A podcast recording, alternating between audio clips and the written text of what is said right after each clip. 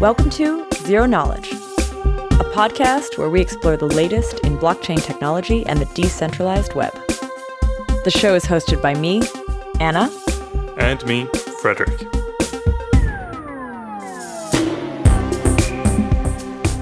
In this episode, we sit down and have a casual chat about what's been going on in blockchain. We talk about Bloom filters, uh, proof of authority, papers, and uh, a little bit of a twister on the end regarding the EIP proposal.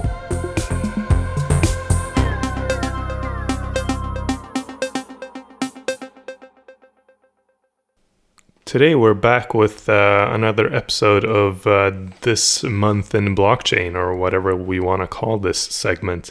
Uh, we're back with uh, special guest Andre, who was on last time. Uh, hi, everyone. Glad to be back.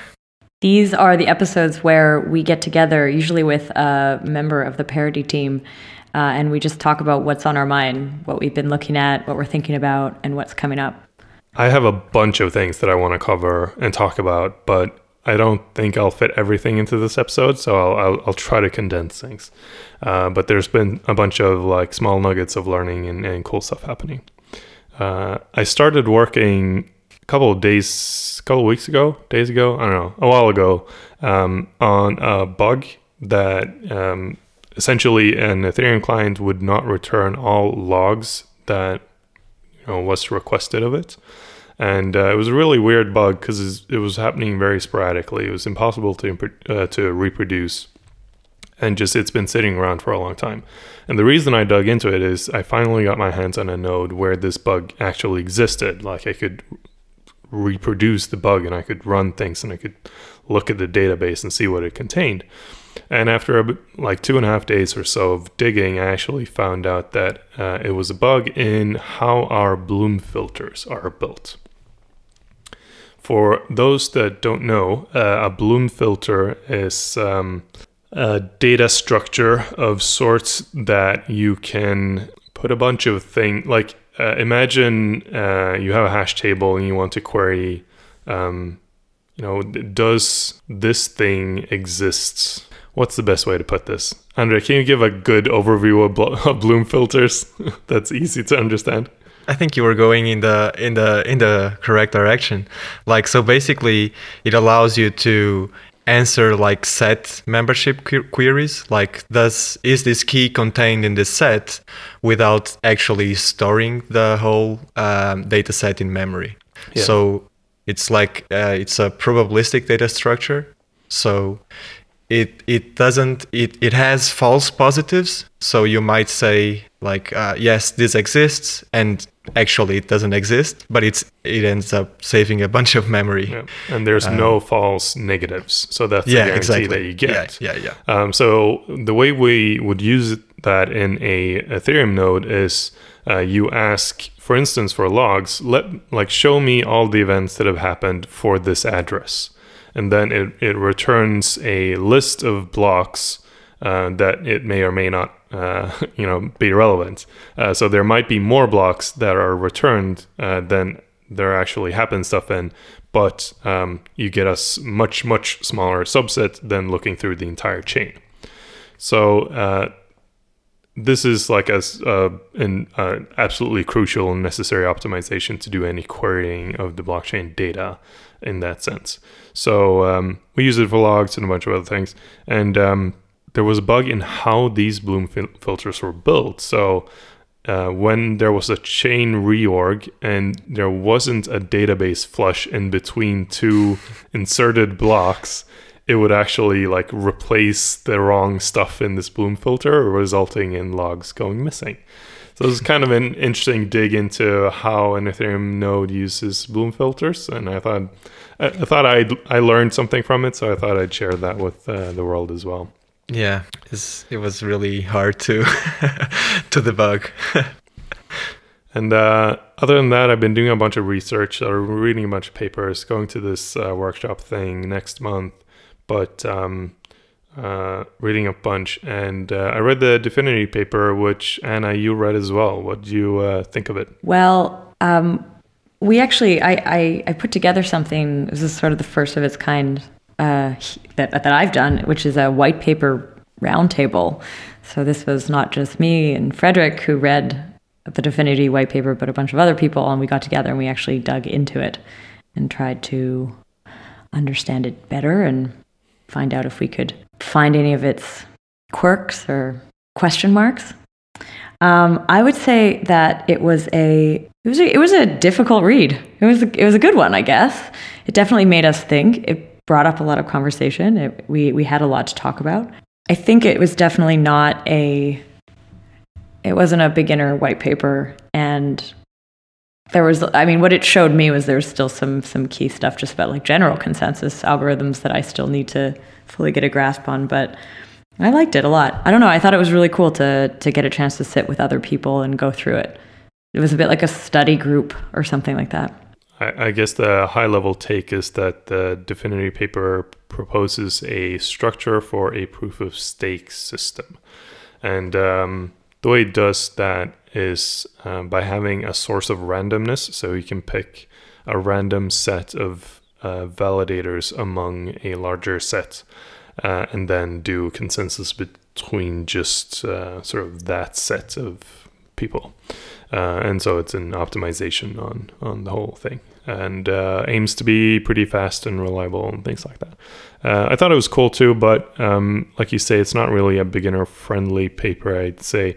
So that's a good question, really. Like, how do you make something that you know gets to the point and uh, shows your unique research, like shows what you've been doing, versus having like a long preamble of like this is all the previous work.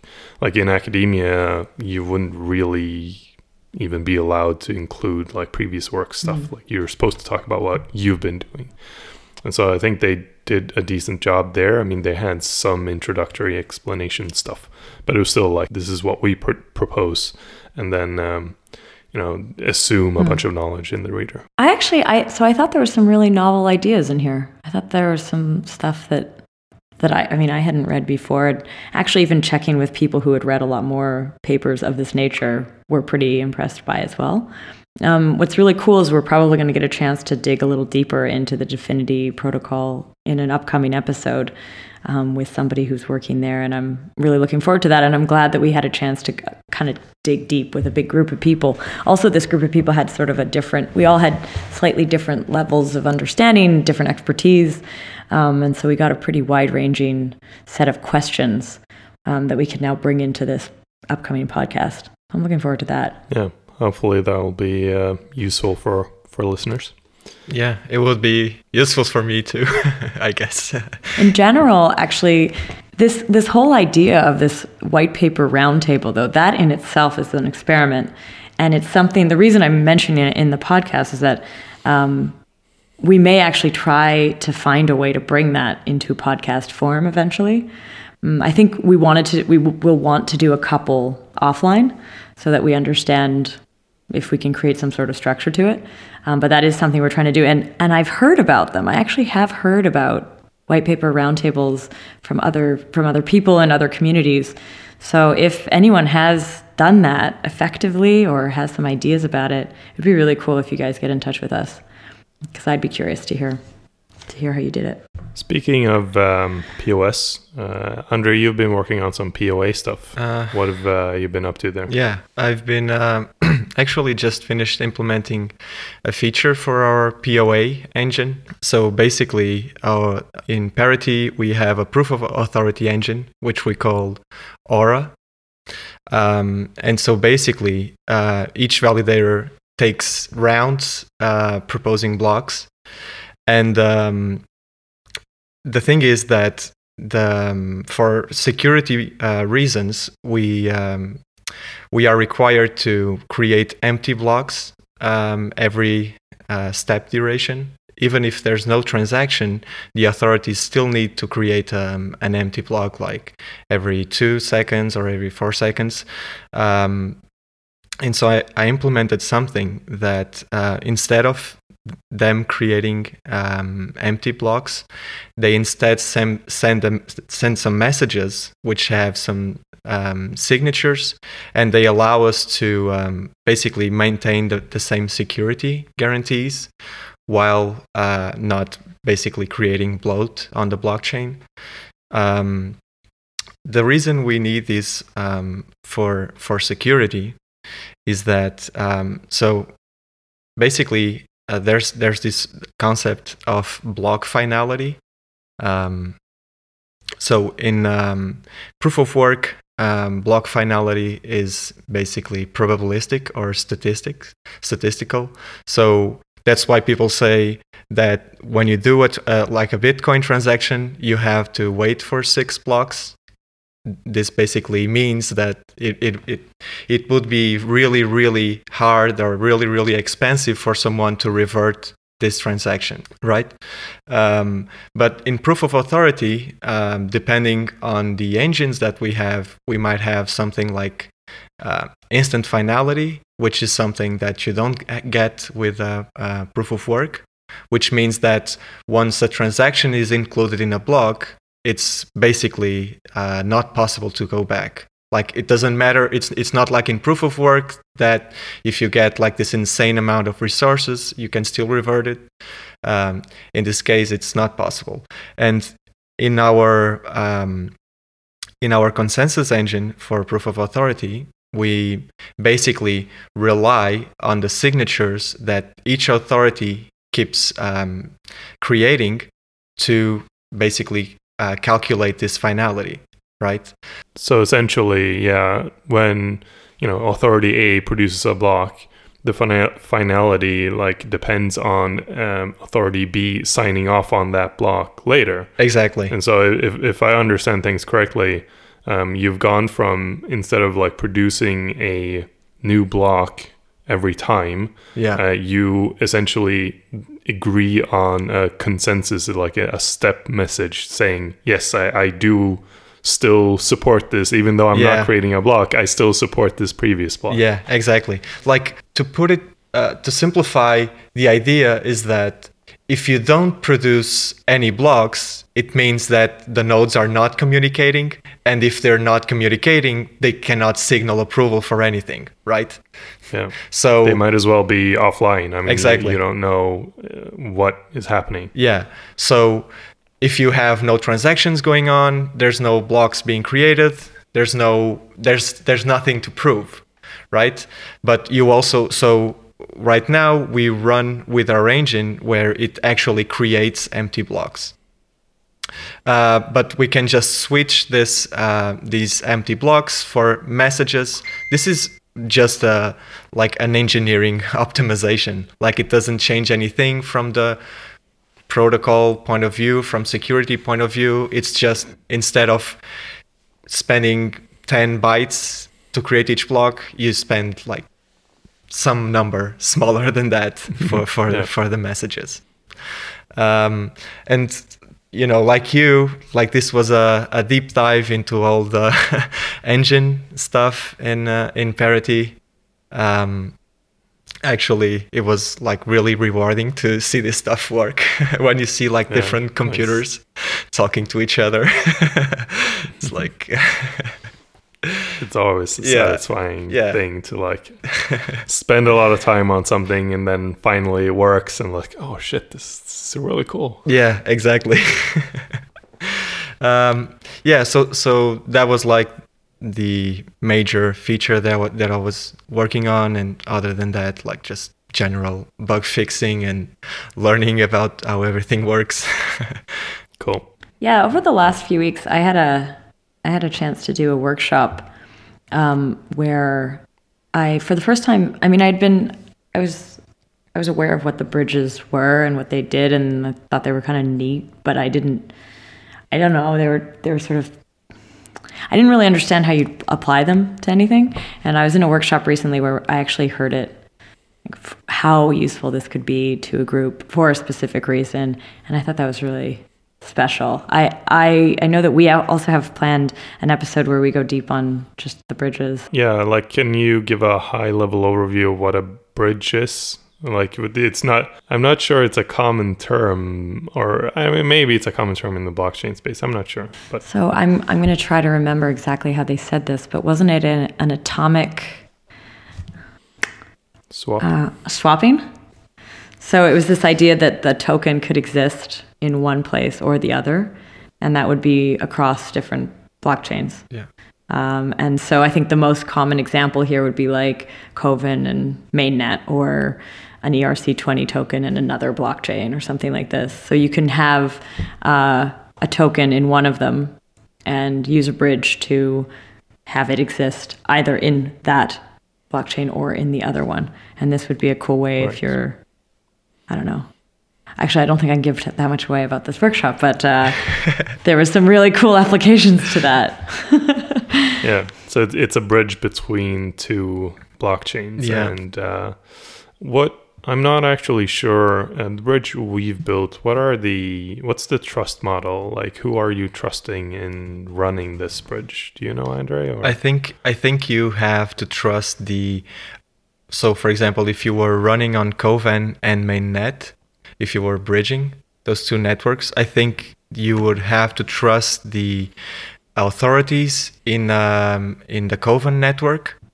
Um, and I think there are also some authorities involved in managing the contract itself, but ideally they would be the same. Um, Yeah.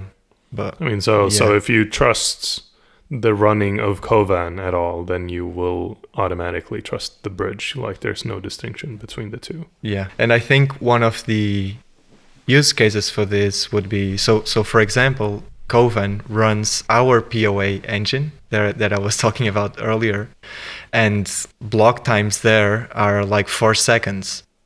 So, basically, any app that as is having scaling issues could try to run it run it on chain on the Kovan network, for example, and that would And, uh, like alleviate Allow interaction from the main net yeah chain exactly uh, by this bridge. exactly so for example you could buy your CryptoKitty on with like mainnet ether but then it actually runs on Kovan network for some reason uh, Yeah. I mean the reason is obvious it's because it's clogging the foundation network uh, but yeah And the cool thing about that too is like uh, that also helps. I think that's like one of the main building blocks of Polkadot too, at least conce- conceptually. And so Yeah. that was really cool to start to see that, like, oh wait, that already exists, and Yeah. now we can start to play with that and think of all the implications, applications. What else has been on your radar? So I, I've definitely been looking out at uh, upcoming events. The blockchain conference space is exploding at the moment. Uh, every week, there's like there's a ton of events all over the world. Um, some really interesting new spots, like Puerto Rico is happening apparently. Um, I think the the real the most exciting event coming up, at least for for our gang, would be like ECC in Paris, which I believe last year it was like EdCon, kind of captured both ECC and EdCon. It was happening at the same time. Now it's split, um, but there's some really interesting talks happening there. A really good group of people heading over. Um, I also know a lot of projects in the states that are going to be sending some people over there, so that's exciting. Um, I, I there was some conversation uh, in a community group that I'm in, which was about like our conferences sort of overkill and should we only go to hackathons? And I am of the belief that you should definitely continue to go to some of the conferences, but be discerning. I don't know. There's a ton, and if it has uh, like if it has certain things in the word in the name, I don't know, like Lambo to the moon, ICO, token, token, token. Maybe have to go to that one if you're into tech. But um, I, I do think there's some really cool stuff coming up, and I'm excited to see what's what's going to happen. I'm also I found it really curious to see how the blockchain event uh, space is sort of like dominating and like wiping out other tech conferences Yeah. like across the happening. across Yeah, the yeah. world. And I'm like a little concerned about like South by Southwest even this year. They've gone really blockchain, but I have some friends who are worried that like the blockchain conferences are going to take away all the good people. so that was funny.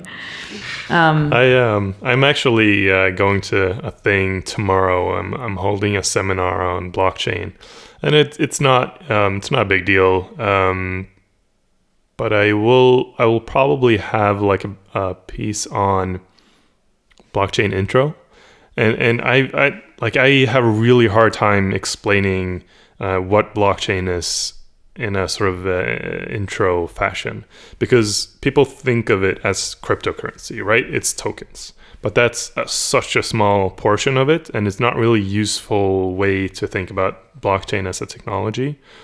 But it's also not useful. Like so, I've seen some people try to intro it by like this is a block th- this is what a block contains and then one block links to another by some consensus algorithm i mean it's sure for a developer you could you know from that then build your own imagination and what you could do with that. But for the for the layman it's meaningless.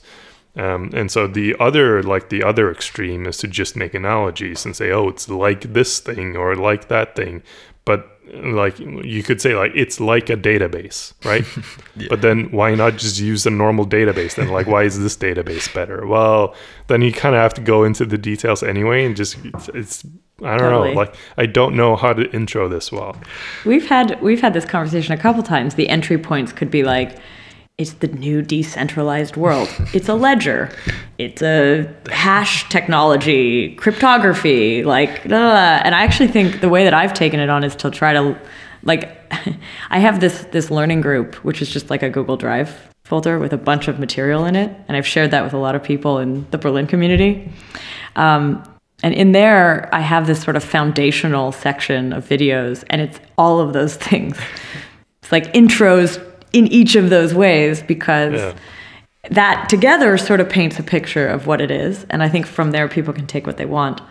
But uh, I think it's really hard to create something super universal as an introduction. Yeah, uh, yeah. I, think that's true. Yeah. Andrea, how did you explain blockchain to your parents? Uh, Actually, this is a really good question because I'm gonna give it. I'm I'm gonna give a talk like exactly the same blockchain intro. So whatever you come up with, let me know afterwards. I'll forward it to you later. yeah. yeah. I I did do one this summer, and uh, I don't think I did that good a job. Actually, I think I started well, which was like, um, you've heard of Bitcoin. Bitcoin yeah. is not blockchain kind of stuff.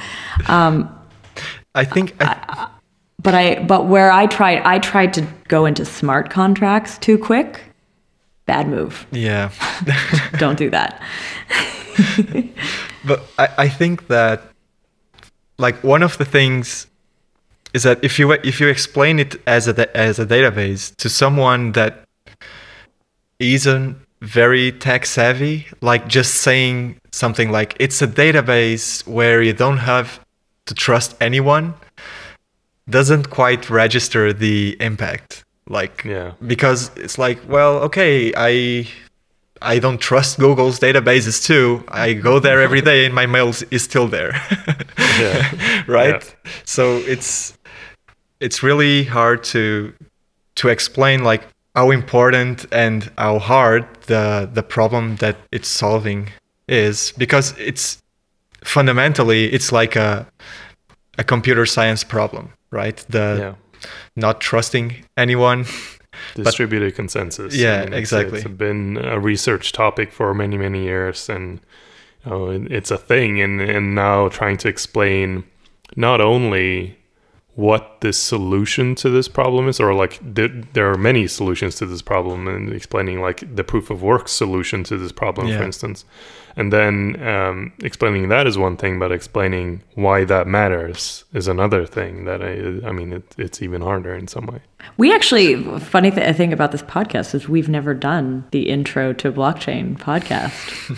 No, I think we uh, will do a couple more seminars and uh, test it on other people, and then, then, we can try it here. yeah, we did do the proof of stake, proof of work, which was like one of the first things, first research topics that we've done. Yeah, uh, I like that. Yeah. I like that one. I learned a lot from that. It's cool. I have uh, one final thing that I want to um, share, and that's uh, I love sharing business ideas like that's my favorite thing to do because they're so easy to think of, and I, I just love giving ideas to other people, and then uh, you know it, it's a it's a fun thing to talk about, and then uh, if they actually execute on it, it, like I get to have what I want without building it myself. and I, I came across so I, have been doing uh, talking to users of Parity recently, and a big group of users uh, in Parity is exchanges. Uh, most of them run Parity to handle their on chain transactions. And uh, the exchanges have a problem right now where most of them are not um, using smart contracts to send or receive Ether. So um, they basically create an address for every account in their system and then they send into to and from those addresses. Or in some cases like coinbase you actually get many addresses. So um, when we see like there's millions or billions or whatever the number is now on uh, of accounts on ethereum most of those are actually generated by exchanges. Um, and uh, they, they can generate many addresses per per person or per account. So um, this is a super inefficient thing to do and uh, more so sending out ether. So whenever someone withdraws ether from an exchange it's sent as one transaction to one account and it pays 21000 gas. Um, there's a way to send like from a smart contract you can send ether to like 10 accounts at the same time and you pay much less gas per transaction because of logic. And um, uh, the thing is, no exchange wants to build this because it's too high risk. They and it's not even that they don't want to build it; they don't want to use it. None of them want to touch smart contracts because it's just way too dangerous. Um, and so, if you actually built um, this smart contract, got it audited, uh, maybe even like ran a cert, like you could open source that and then run like a service around it to just make it really easy to interact with, uh, you could like charge ten thousand bucks a month from exchanges for that. You could pick up like all the fees that that they're spending all. You, you, could you could do a thing like that too, where you don't like you yeah. you charge less than twenty one thousand gas to the exchange, but more. Yeah, like you, exactly. You, you take a difference there. You could do that too. Yeah, and you probably need to ensure that that contract. hey, you're kind of almost touching on something political there. Yeah, I mean, it, a lot of this discussion and a lot of this stuff going on here is obviously um, not spawned but related to the controversy that's been going on with uh, Ethereum recovery proposals. Uh, so, for those not in the know, um, there was an EIP, so that's a proposal to the Ethereum improvements proposals that um, proposed a structure for how to um, talk about and consider Ethereum recoveries. An Ethereum recovery being like someone has lost their funds, so like Parity, where the multi sig wallet funds are locked somewhere. And uh, yeah, there's been a lot of backlash to this with which is super confounding to me for multiple reasons. Um, not least this reason that people don't want to use smart contracts because it's too high risk, and um, you know the the Ethereum recovery proposal that was proposed may not be the perfect solution, but everyone is just blankly shooting it down. This is not something that should ever be discussed. And if you have that standpoint that, you know, if a developer makes a mistake, that developer should be punished. If that's your mentality, you will never build a successful development platform. So clearly, we need some solution in this space. Maybe the proposed one wasn't the perfect one, but I think it's really odd that people are just bashing this thing left and right without a lot. Like they, they they're not proposing an alternative I mean, they're acting as if this is not a problem at all. Yeah. Um, I mean, I also don't want to go too deep on this, but I I agree with you, and like I think that long term this could be like an adoption issue. Like if if if you if everyone's afraid to use smart contracts because something wrong might happen and a lot of value is lost and there's no no going back like there's no amount of formal methods or anything that I mean, as long as humans are involved, there are going to be errors. it's yeah, exactly. I mean, it doesn't matter what tooling you, you employ if humans are involved. There will sooner or later be mistakes. So, like, we either ignore that fact or we deal with it. And if we don't deal with it, then some other blockchain in the future probably will. And I would bet that they get better adoption than the platform Yeah. that does not deal with it. So, on that highly political note, Yeah. shall we wrap? Yeah, it was awesome talking to you guys as usual. Yeah. Like always. And uh, to the listeners, uh, I want to actually say we don't say this very often, but you you touched on it before, Anna. We actually really want feedback. Um, so if you want to reach out to us on Twitter, our Twitter handles are, uh, are both on uh, zeroKnowledge.fm, uh, or I think you can email to hello at zeroKnowledge.fm. I think we set that up. Yeah. So uh, please reach out, give us feedback. Uh, we'd love to hear from you guys if you have questions or anything at all. And uh, thanks for listening.